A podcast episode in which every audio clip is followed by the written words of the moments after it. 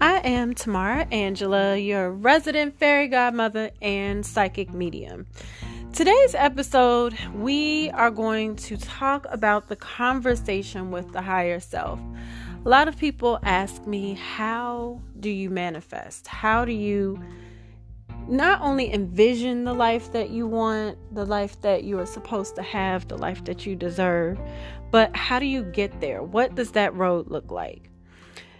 I started talking about manifesting, but then realized I had to go back a couple steps and really start discussing the higher self. And so that's what we're going to talk about today because this is understanding this concept is key to understanding how to live divinely in your gifts, but also understanding how to live in this higher vibration that we have just ascended to. So, if you're following the podcast, um, we talked about in October how basically the veil was thinned and we reached this higher vibration. If you haven't heard that podcast, make sure you go back. It's the October Get Into Your Magic, October 2019 um, podcast. But so we talked about how you get into your magic in October, how you understand that your words speak life to your situation. It really brings life to your situation. And in November, we saw a space of setting the foundation, laying the groundwork, really setting the stage for that manifestation, for those dreams, for those goals, setting the stage for them to grow. And so in December, we have to put in the work.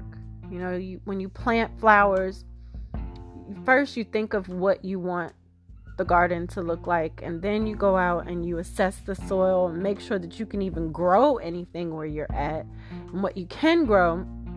And then you plant, you do the work.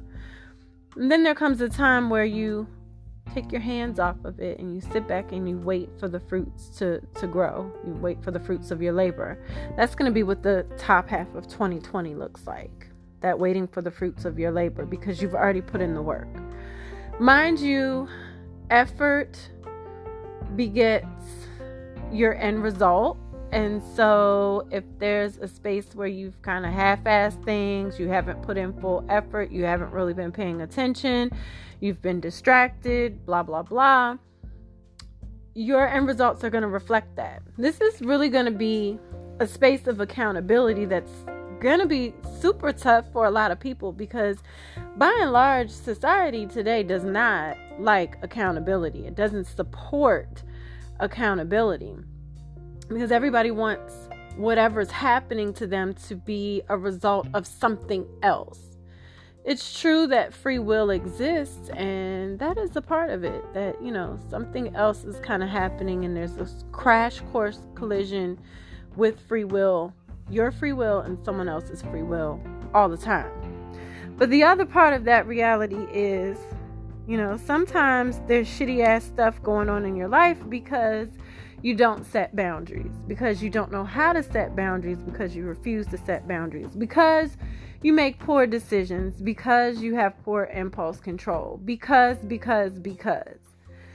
And so we have to take accountability for all of those things that are happening, all of these things that are going on. There has to be this space of accountability. How do we get there? We have to be a bit self actualized. We have to understand and connect with our higher self. Your, your higher self is this version of you that lives in this elevated consciousness It just thrives off of divine wisdom, it's balanced emotionally. Um, there's a sense of emotional intelligence there, compassion, and just a, an overall being actualized, understanding, acknowledging, and working in your purpose. This version of you resides on a celestial plane that helps to continue to guide you to this self actualized space. this higher level of consciousness, this higher level of divinely living. So, first thing we need to understand is that with the planes of time, we have the past, the present, and the future. They're all co occurring uh, simultaneously because time is relative. Time and space is, is all relative. It's a man made concept that creates these constructs around a completely abstract concept. And so we have been taught essentially to almost live in the past. Um, when I do therapy, I've always operated from a mindfulness um, perspective, which deals with what is going on right now in the moment. Yes, there are times where we need to do some cognitive behavioral therapy, which asks us to delve into things that have already happened. But I find a lot of times that therapy can be, um, that kind of therapy can be very successful for certain things like trauma and things like that. But um, I find that it's best to work with what is currently going on and be focused on where you're going versus being focused on the past because the past you can't fix it. There's no going back.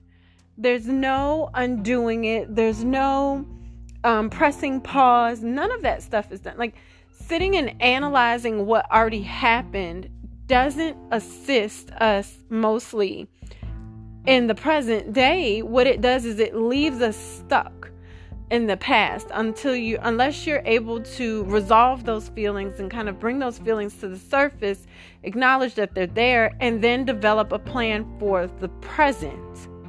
Sometimes there are some therapies that they unlock those past patterns, but then they don't help us to build the toolkit that we need to be able to create those skills that we need to currently be successful. And so, what we find is there's this comfort um, in some way of constantly letting the mind rework, reanalyze, build alternate endings to things that have already happened um, we start to analyze them and say, well, how could a person do this? Or why would they get here? Why would they get there?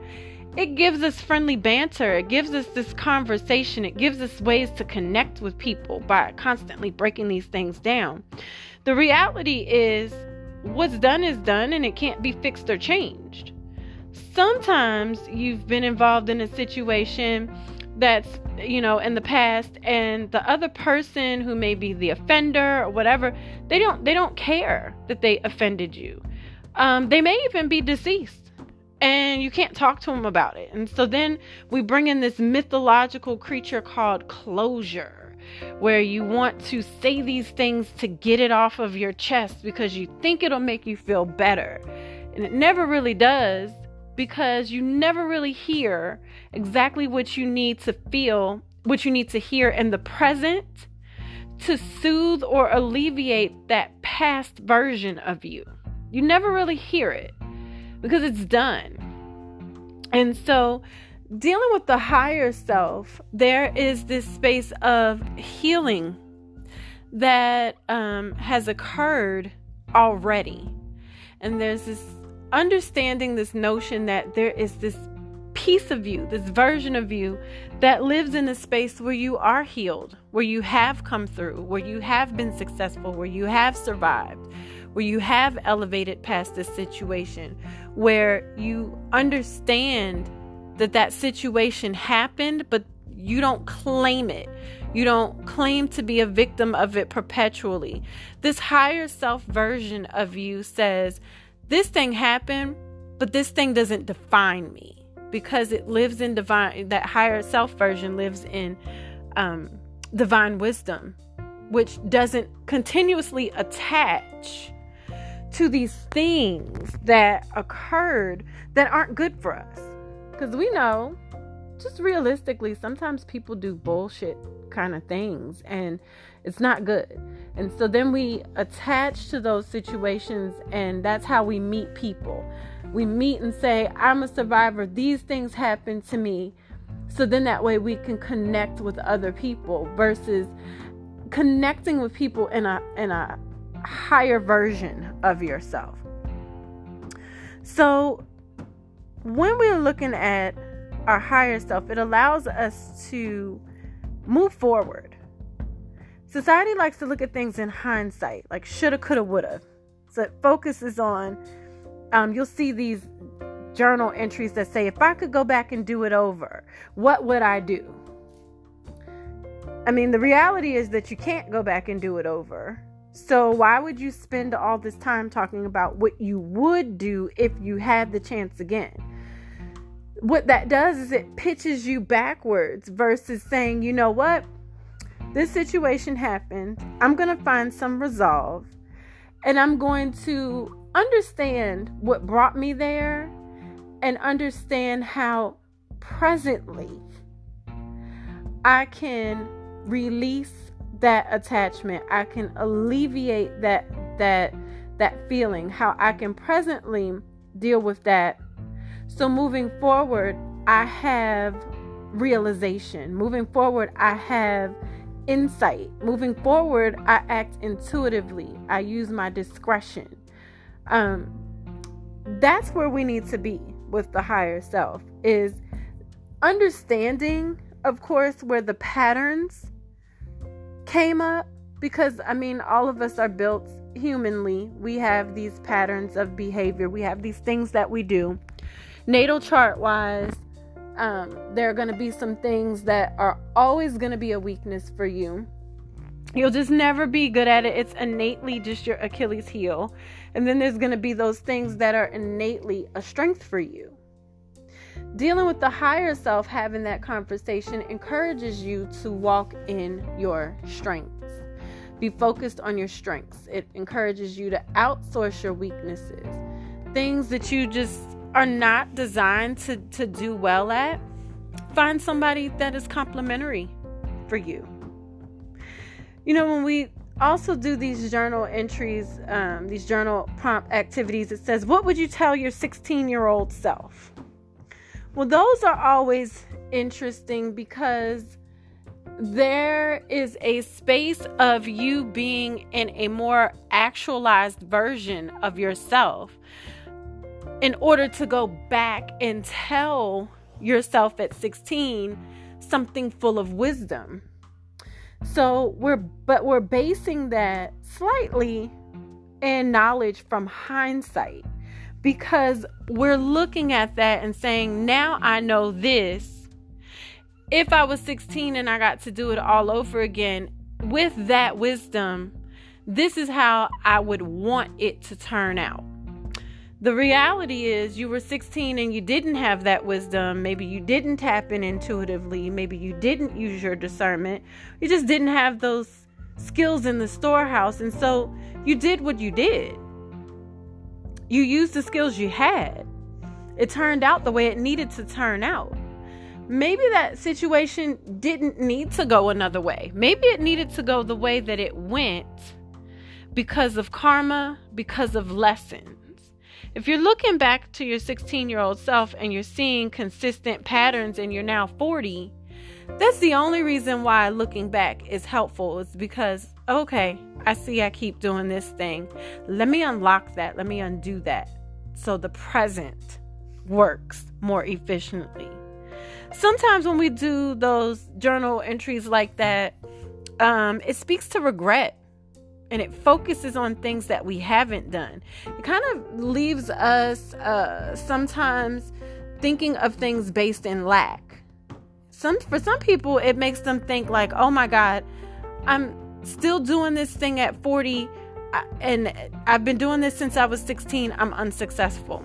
So you have to be careful when you're doing some of those activities because sometimes it, it makes you think of the, the the the slow progress or makes people feel like a failure versus helping them to actually look at their triumphs. And then you get into this horrible, horrible cycle of let me do things over again. Or what happens is you overcompensate. I know way too many people who overcompensate and say, Well, I didn't get this as a kid, so I'm to give it to my kid. Those kind of things can be super, super detrimental. This focus on higher self, having this conversation with your higher self, it, it says that you're looking forward to this part of you that has moved up into this other vibration um, that has the knowledge that you need. So, if we were to do that activity and say, you know, what would you tell your 16 year old self?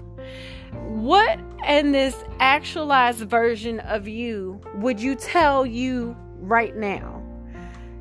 If there's this this version of you that is more um, in tune and um, uses its discernment more, how would you guide your life? Like, what would life look like for you right now?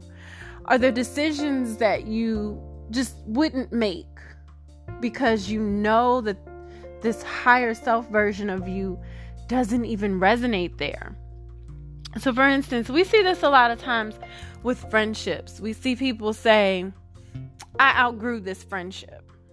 You know, you've had a friend, let's say you've had this friend since high school, and you guys have gone through a lot together. But then there comes the point at which people are like, okay, we just kind of grew apart. The way that I see that is less about growing apart and more about vibrational shifts. Because what happens is someone gets into a space where vibrationally they understand where they were supposed to go and where they were supposed to be, and they shift the vibration. They move into another frequency. And then what happens is that other person is not able to communicate with friend. So friend A shifts into another frequency. Friend A becomes a little bit more self actualized. They've been doing their shadow work and working on things that they're supposed to work on for their own personal growth. And so they shift frequencies and move up into this this other frequency. And I'm not even going to really say move up. I'm going to take that back. I'm just going to say they shift into another frequency. And so friend B no longer can relate to some of the stuff that friend A is doing. Not because friend A outgrew friend B, but because there was a shift in frequency that said that friend A no longer lives on this level and that they understand that there are these other levels that they can go to. But friend B is not there yet or may never get there because maybe that's not a frequency that friend B is supposed to be on due to whatever their divine assignment is. And so it's going to look like these two friends grew apart. In actuality, what really happened was there was a shift in frequencies. And so now, you know, the narrative goes, oh, well, uh, we haven't really talked because we just kind of grew apart. Things are a little different now. That shift created a sort of divide. That shift created a space where there was clarity on the fact that you look at things one way and I look at things another way. The reality is that you became friends in the first place because there were like frequencies happening. There were things that you both did that were very similar thoughts that you had, um, ideas, likes and dislikes. There were similarities, but there were probably also um, differences that were pretty much on the same vibration and frequency. And then when somebody tuned basically to another frequency, almost like tuning to another radio station, you you don't get that same information coming in anymore. And so what happens is you guys find yourself in these different places trying to translate your current language from your current frequency to one another and then you realize you're not even having the same conversation. Now, what can also happen is that both of you are actually ascending at your own personal rate, doing what you are supposed to do as far as ascension goes. You guys are, you know, elevating the way that you're supposed to elevate, and you just elevate in different directions. But it doesn't mean that the two of you, it doesn't mean that one is actually ascending higher than another. It just basically means that you both are ascending in different directions. And so it just simply means that you have to, at some point, come together and just understand what language you both are speaking. And then figure out if there's a way for you to speak each other's language. Sometimes there is, and sometimes there isn't. But it just means that you've both actualized in your purpose and figured out what path you're supposed to be on, and you're going on those paths. Sometimes that path will take you guys in totally separate directions to never come back together again. And sometimes it'll take you guys in separate directions, but your paths will merge again. It just depends on where you're supposed to be. So I find it just interesting that we have these conversations about friends and like outgrowing people. It's not that we outgrow each other, we just get ourselves to a space where um, there's more knowledge, there's more discernment. Now, sometimes there may be people that you do out, outgrow, excuse me, simply because you were never meant to stay on that frequency. You were always meant to transcend that frequency. Um, and that other person was never meant to transcend that frequency. So you all of a sudden understand that there are 15 floors in the building. And you've taken the elevator to floor number 13 and figured out that there are two more floors. Well, this other person has only gone up to floor 10 and there are no floors above them. So they don't realize that there are these other floors.